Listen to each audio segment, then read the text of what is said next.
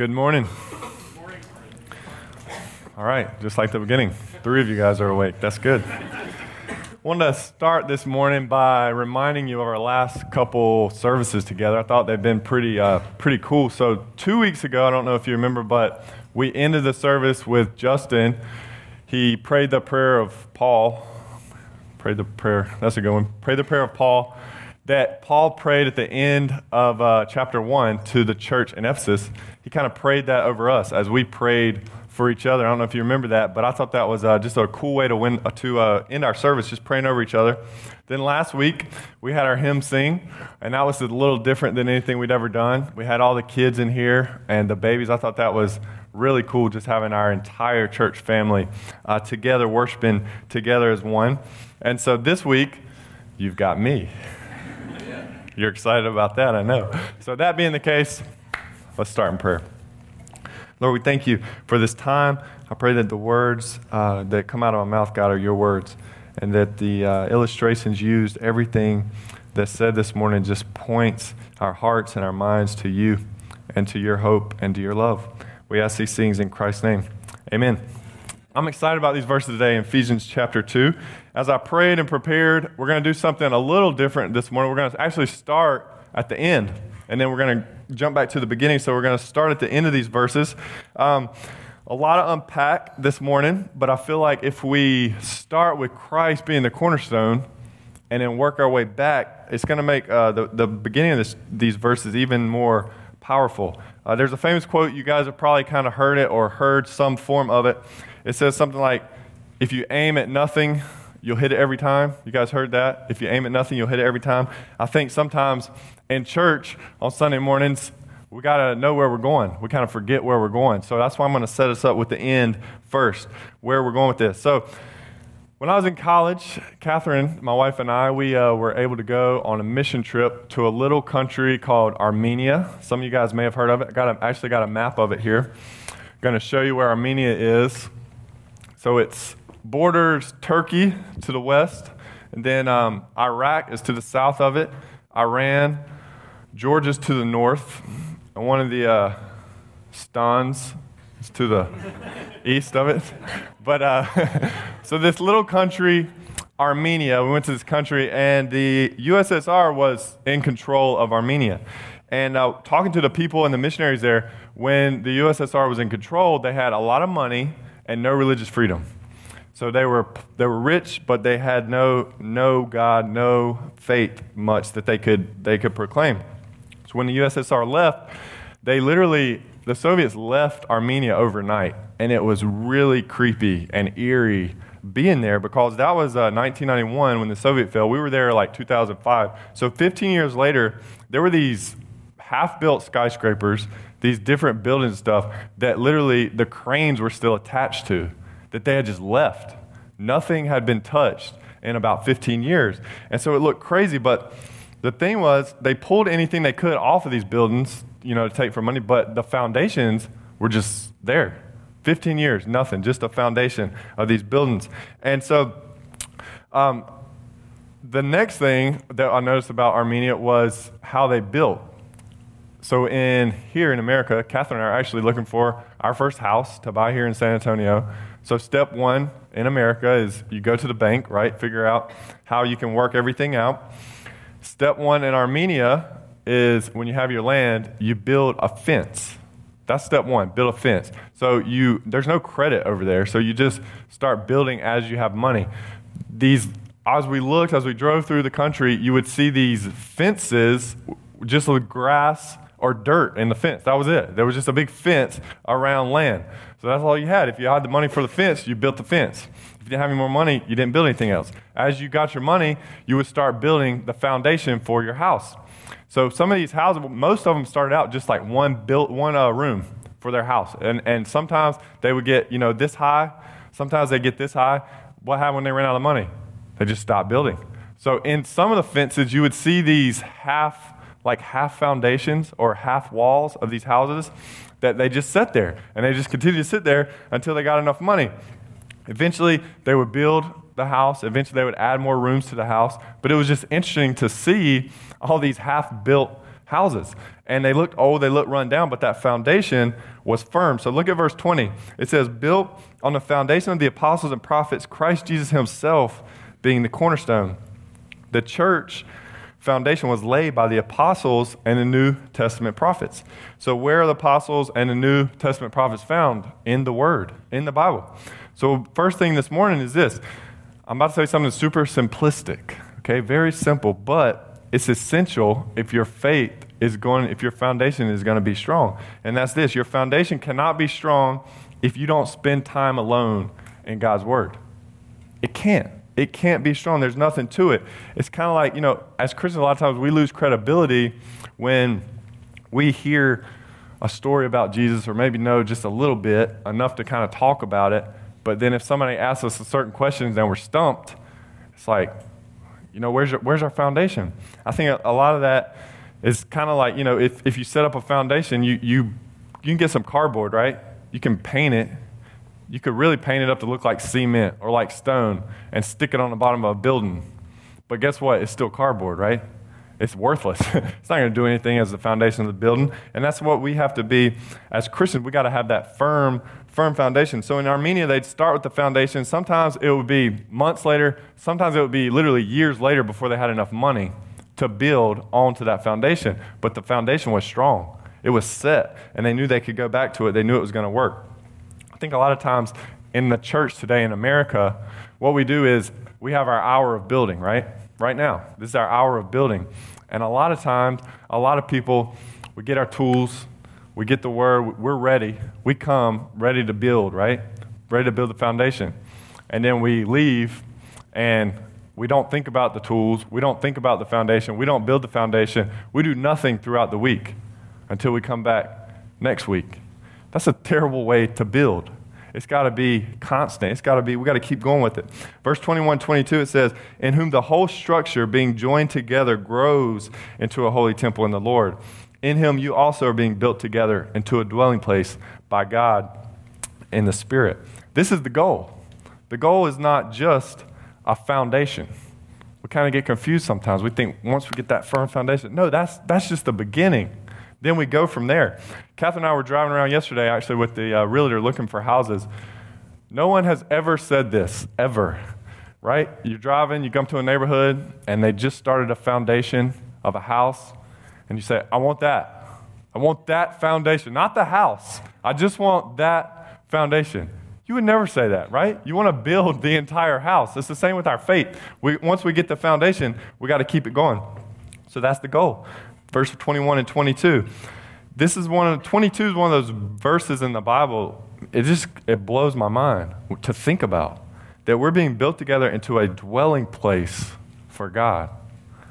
God, the Holy Spirit lives in us. He wants to dwell in us.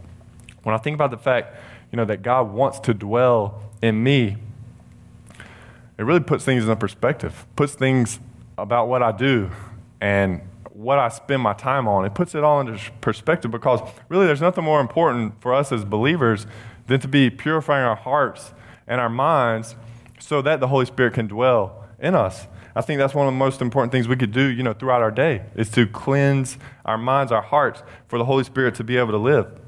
God's not looking for a place to rent, you know, or, or even to, he's not looking for that hotel on the weekends. He's looking for a place to have residence every day, all day. That's what he wants.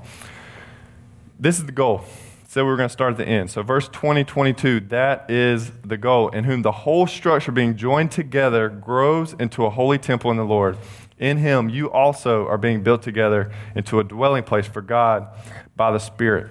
So let's get to the beginning now and how that revert, how that uh, goes in with the goals here. So I am 30 years old. I turned 30 a couple months ago, right? Looking around this morning. Oldest person here is probably maybe 37, 38, maybe. So um, I do not have it all figured out. Or, and I'm also not very smart. But in 30 years, what I have found in my seeking and my searching is what makes me happy. And so I know you might have some different things or something kind of like this, but I know that there's two things that I really need just for me to find joy, and that's hope and purpose. If I have those two things, I'm pretty much good to go. And knowing that, in my life, the reason I'm a believer is because Jesus is the only thing that gives both of those things hope and purpose. You know, you can find a lot of things to give you a little bit of hope, or you can find things maybe even for years to give you purpose, right? Whether it's a job, whether it's a hobby, anything. It might, it might sustain you for a long time, but it's still not going to continue. It's still going to run out eventually. And so Christ is the only thing that gives us hope and the ultimate purpose. Paul wrote these verses in the church to the church of in Ephesus because they kind of got confused about what hope was and who was supposed to get the hope. I don't know if you've ever been in a situation where you were completely hopeless. And I was thinking about one time we were going down the interstate, and uh, I looked in my rearview mirror. Traffic stops in front of us, and I look in my rearview mirror, and the guy was on his phone something. He didn't see it, and he was coming fast. And what could we do? Nothing. And luckily, he, he saw it, and sw- he actually swerved and ended up beside of us. He would have slammed to the back. But in that moment, I'm thinking, I can't do anything. The car's right in front of me. I literally cannot do anything right now. It's scary. It's scary to be hopeless. And whether it's like that, something physical or maybe emotional or spiritual, being hopeless is a bad place to be in. It causes suicide, causes depression, causes us to do things to our bodies that, that we would never do if we had hope. So the church in Ephesus, they were growing a lot at this point, right? And the converts, most of the converts were Gentiles. So let's look at verse 11 and 12. It says, Therefore, remember that at one time you Gentiles in the flesh called the uncircumcision by what is called the circumcision, which is made in the flesh by hands. Remember that you were at that time separated from Christ, alienated from the commonwealth of Israel, and strangers to the covenants of promise, having no hope without God in the world. So the Gentiles in Ephesus, they knew about the circumcision, right? They knew that the Jews had all these Old Testament uh, covenants that with God and really, they knew they weren't circumcised, circumcised. They knew that they were not a part of this chosen people. They were just, they were hopeless. They were kind of out on their own. And so, in a way that God never created it to be, at this area, God, the, the Jews were almost looking down upon the Gentiles and saying, you know, you, you aren't like us. You're not as good as us. When that was never the point. God didn't create that difference for the Jews to look down upon the Gentiles. He created that difference for ultimately the Jews to lead Christ to the, or, or lead the Gentiles to the hope and to the love and to the joy that's in Christ. That's, that was that difference. It wasn't to look down upon um, anybody else. So the Gentiles were hopeless. they didn't have anything. They didn't have Christ. They didn't have citizenship. They didn't have anything from the Old Testament that pertained to them. They were hopeless. And then the Jews are supposed to be pointing them to Christ and here they are looking down on them, which leads us to uh, another quote I've got up this morning by uh, Warren Wiersbe, and it says this When the church is least like the world, it does the most for the world. And that really, really hit me this week. You know, we as Stone Oak Bible Church, we need to be a church that people look at us for our love and not for our downgrading or, or, or of other people who aren't like us. And I think that's one of, one of the biggest things in the United States right now with the church. And why I know people don't have respect because it always feels like the bashing, you know, and the, and the beating down when we're supposed to be known for our love. Verse 13 is where things change. It says, But now in Christ Jesus, you who once were far off have been brought near by the blood of Christ. For he himself is our peace, who has made us both one, meaning the Jew and the Gentile and has broken down in his flesh the dividing wall of hostility. There is no more circumcised or uncircumcised now. By abolishing the law of commandments expressed in ordinances, that he might create in himself one new man in place of the two, so making peace, and might reconcile us both to God in one body through the cross, thereby killing the hostility. This but now, right here, that these verses start with, it's just like last week in chapter 2, verse 4. If you want to look up there for a minute, of this chapter, Paul wrote, But God. And it says, But God, being rich in mercy because of the great love with which he loved us. These verses are addressing the hate and hostility that was between the Jew and the Gentile, but it's also twofold because it, it deals with us today too. And the other twofold part of that is it's talking about the hostility between sinners and God. And that's us, the sinner. And here's the best part it threw the vision for a loop right? Jesus Christ reconciled them both in his one body. Have, has anybody ever been, not ever been, recently been to uh, Disney World, Disneyland? Anybody know what the Fast Pass is? Anybody? Yeah, some of you guys know what the Fast Pass. So here's the Fast Pass at Disney World. We went back in uh, July and loved it, had fun. So there's your entrance to the ride. Let's say you want to ride Splash Mountain. That's a fun one, okay? So we're all going to get on Splash Mountain together. When you go up to the ride, there's an entrance. Entrance, Splash Mountain. Wait time.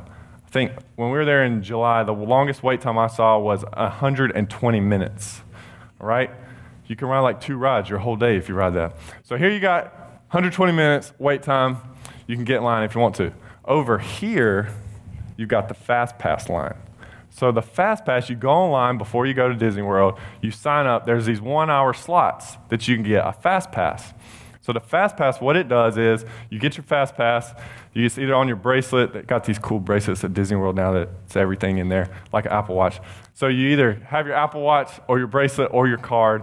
You go to the fast pass lane, you give them the fast pass in your allotted time. So say 10 to 11 would be your allotted time. Give them the fast pass, you hop in line, you go. All these people over here are standing, waiting. They're standing. Fast pass line, gone to the front. You're winding around. You see all these people, they're all looking at you like you're evil, okay? Because they're in the wrong line. You just go past them. You just keep going, keep going, keep going, keep going. They take you to the front of the line and they put you on the ride before all those people. It doesn't make any sense, right? Except you got to know the fast pass line. So you got to know to get your fast pass. That's kind of how it was here because with the Jews and the Gentiles, the, the Jews kind of thought the Gentiles go this way, and the Jews, we go this way. We're going to get to the same end, but we go two separate ways to get there. And that's what's so important about these verses that Paul wrote. And that's when he blew their mind because he's like, no, the death of, of Jesus Christ on the cross and the resurrection is the way for all people. For all people. So here we are, we're one now. And it's the same. Reconcile means to bring together again, right? Sin is the great divider. It's the great divider. It's been separating people, it's been separating us from God since Adam and Eve. It's the ultimate divider.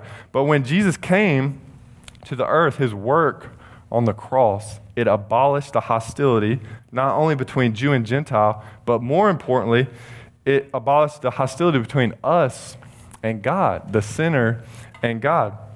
And that's the gospel.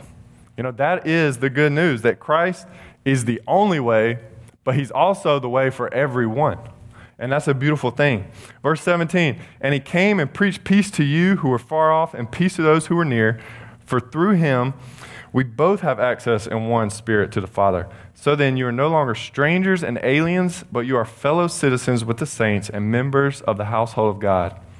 So just imagine what the Gentiles in Ephesus were feeling as they heard this for the very first time. You remember, they were hopeless, right? They didn't have Christ, they didn't have citizenship, they didn't have the covenants that they knew the Jews had from the Old Testament. It was just no hope. And all of a sudden, they have a new position. So I want to throw up the new position here, just kind of go through these verses again. The old position without Christ, and then the new position, it's in Christ. They were together, they were one church. They were aliens, and in 1 Peter 2 9, it says they were a, a holy nation. You go from an alien to a holy nation. And then strangers, no longer strangers.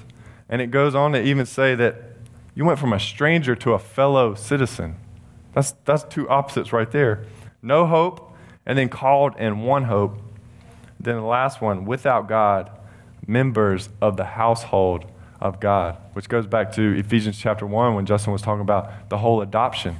You know, we were excluded, and all of a sudden we're members of the household of God. So this morning we started with the verses 20, 22, and that's where we're going to kind of end. But this time, I hope you can kind of understand better how separated the Jews and the Gentiles were as Paul's writing this.